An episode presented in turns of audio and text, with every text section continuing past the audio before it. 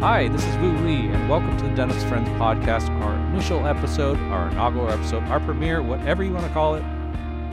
I'm having fun, and I hope you will too very shortly. My partner Steven and Shao and I sat down in between camera takes at the Tuxedo Studios in Los Angeles, California, as part of the SprintRay 3D X event. And so we were lucky enough, one, just to have time to chat with each other, but also to record some great conversations with some of dentistry's most prominent thought leaders and, dare I say, influencers in our field. So here's Steven Shao and I in our opening conversation, and stay tuned for more episodes from the 3DX sessions. Today's episode the Dentist Friends podcast is brought to you by me at photodontist.com. We make the VPR, the only dentist designed, dentist manufactured that makes photography both easy and fun for your team and staff alike. Let's face it, the SLR that you bought is collecting dust because it's too heavy, it's too clunky, and they don't like using it. Make photography fun again. You know you need photography in your office for case acceptance, for documentation, for lab communication, and just for plain old CYA. Find out what hundreds of dentists literally all over the world have already found out that the VPR is one of the best tools for photography, either day to day or even sometimes your portfolio cases. Visit photodontist.com, use promo code DentistFriends10 to take 10% off for listening to the Dentist Friends podcast. Now back to our programming. I got some questions. So we're recording now. Go ahead. Okay. Uh, hold on a second. I got to pull this up here so I can Mhm. kind of look through it. So, um, let me ask one of their question first. So let me pretend I'm interviewing you. Sure. So, um, tell me about your 3D printing journey and what excites you about the future. So I bought my 3D printer from a guy selling the selling it out of his trunk in LA. I can't say that, can I? You could if you want. I mean, we can edit whatever we want from Yeah. through the interview. So I, I, Oh. I feel like it's just kind of fun. No, I I probably wouldn't talk about that because that's to me that's like a two or three minute answer. You know, Yeah. basically, that doesn't. and I don't know if that's a good story. It's like to me, it's like 3D printing. I think I I got a flyer and went to a meeting, and you know, we started to meet some people and try it. And 3D printing is the fulfillment of being able to make what you think, in a sense. You know, it's a way to fulfill your imagination or to accomplish a need that couldn't be done easily before. I think that's that's the most important thing about 3D printing. I think as far as that's not the question I'd answer. I think the I think 3D printing for the patients, what's in it for them is that we now have something where we can fit the solution to the patient and not the patient to the solution. And that's what's revolutionary about it is that we have this flexibility and this variety of materials that is progressing very rapidly. And if it's not good enough today, it's going to be good enough tomorrow, very soon. Right. The the rate the rate of evolution in the 3D printing field has been dramatic. So we know it's a matter of when. It's not whether uh, it's not a matter of whether Yeah. or not it's gonna be. And I think you're absolutely right on the perspective that we need to find a new way of doing things. I feel like once in a while this technology that's come out is so new, it's so innovative that early on during the adaptation, what we keep trying to do is that we try to fit this new technology and this new solution into an old way of thinking and into an old framework to say, wait, how how do we take this new technology and pretend if you were a part of the old technology and then try to use it the old way? But what we really need to be thinking about is that with the advantage of the, this new technology, what more can we do? This let's rethink how we solve problem altogether and how to utilize this technology better and come out with a new way of solving problems. Yeah, for sure. Let me ask you about the the um, SprintRay ceramic crown that we saw yesterday. Um, what type of clinician do you think the SprintRay ceramic crown is perfect for? I think it's going to be another it's another tool in the toolkit. I mean, I think it's premature for any product, especially a brand new one, to say, "Hey, this is going to be the panacea. This is going to be the one the one hammer that bangs all nails." Right? Right. But we're going to find out with some clinical experience what it's good at, what it's bad at. I think from my impressions of it, I think this is going to be a material that's going to be very well suited to posterior single units. I think I think that the optimizations that they've announced are going to make it a very viable same day dentistry tool. And you know, the question's going to come up is this better or worse than Emax, right? That is the standard, a two decade old standard, time tested, and zirconia, which is, you know, at almost as old. So, on that aspect of it, I understand where the question is coming from, but I keep going back to trying to evaluate new technology with an old metric. We understand uh, ceramic restoration from Empress all the way up to Emax and the new zirconia. The property of those materials are more similar to brittle ceramic. However, when we're dealing with nano ceramic resin, we have this extra fracture toughness, this is this ability to absorb um, force on top of it before breakage. We also have superior bonding strength. So, by evaluating the strength of this material purely based on flexural strength and the traditional way of thinking about ceramic, wouldn't be exactly fair. Now, I'm not claiming that it is superior to Emax or zirconia, but there's some advantages for their utility in dentistry that I think we need to find a new way to evaluate it more fairly. That's true. And we also in a set in, in a very real sense, it's apples and oranges. I know it's the same billing code and a lot of people are excited about that because it's now billable. But think of Panda Express, right?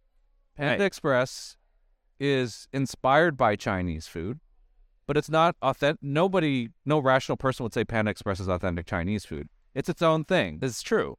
A lot of people enjoy it. It meets a lot of needs. Very popular. It's its own thing, and you evaluate it on that. You know, is it successful and it's by its own merits? Is it going to, you know, is this ceramic crown resin? I shouldn't compare it to Panda. Express. No, but I think I think you make a very uh, I think you very, make a very good point in that, is that people, especially Asian people, we always talk about Panda Express as, as if it's the butt of the jokes, right? It's, yes. it's not authentic Chinese. Some sort of a mockery or an insult. It's an insult. It's a racial stereotype. Uh, so much so that we we fail to acknowledge its strength. No other Chinese food chain, no other Asian food chain has the same draw, has the same branding as Panda Express.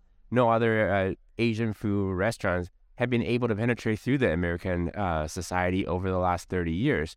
So by not acknowledging their strength and their success, we fail to learn anything from their experience to say what makes them successful and what can we learn from that to help us in our own experience. So I, I think that that is a fair question to ask. And um, coming back to digital dentistry and 3D printing, coming back to this new technology, nano ceramic crown for permanent restoration, I think it's time to look back and make sure that we're asking the right questions. We're asking the questions that are actually relevant to clinical dentistry. And let's be open minded about the pros and cons. Um, initial results and, and tests shows promises. It shows some advantages that we did not anticipate. It also shows some potential issues that might require more time to evaluate. But doesn't everything in dentistry have a potential issue? Yes, that's why we call it dental practice even any material, you can name any material modality or technique, there's going to be a pro and a con. There's going to be known issues. Even though they've quote unquote been solved, with every case, you have to maybe put your own twist on how to overcome those. I agree. Whether it's amalgam, composite, porcelain, zirconia, they all have to be planned and and anticipate what's going to happen and that's you know that's what makes us that's what makes dentistry challenging and, and, and fun. That's very true. I have a question for you regarding leadership in dentistry and leadership in the field, in a breakthrough field. As you know, over the last few years, uh, the group here and like the two of us have become leaders in the dental 3D printing community. And as such, people often ask us, how do we get placed into this position? How are we here on the stage? How are we uh, representing a great company like SprintRay and telling people about their new innovations? And I wanted to ask you on your experiences uh, as to how you became a leader in the field of dental 3D printing, and then how you can inspire uh, fellow dentists to do the same in their career. There is an element of chance. There's you know, there's an element of chance and there's an element of choice in how I am where I am. I am still, I'll be honest, I still don't completely grasp some of the credit and trust and respect people give for me. I I, I feel like I'm a small town dentist, you know, doing relatively small time dentistry.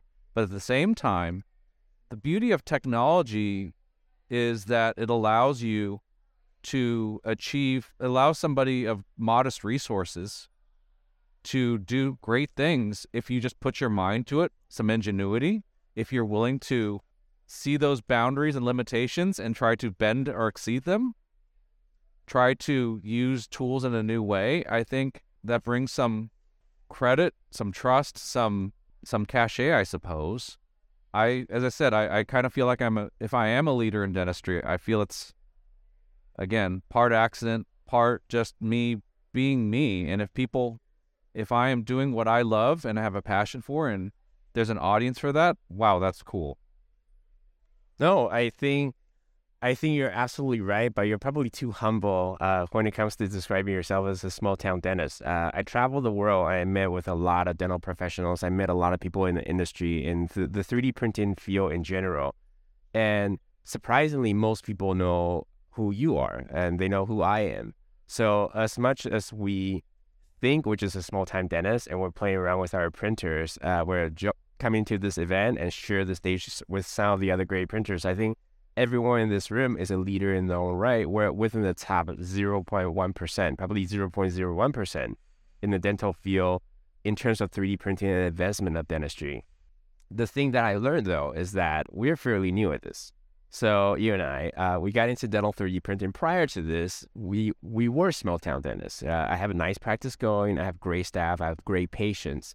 But in terms of influence in the industry, in terms of uh, being an expert in a particular field, I feel like I wasn't much of that. Whereas a lot of our guests here today, they have been industry uh, industry leaders, educational leaders, research leaders, and practicing leaders for decades. Yeah. And by being able to share the stages and to share the room and share the dining table with them, we learn a tremendous amount of respect as well as through their experience, we know the next step of the steps that we need to take in our careers. I can't tell you how inspiring it's been to talk to some of the people that we have this weekend. Looking forward to uh, getting some of them here under the microphones so we can uh, talk some more with them.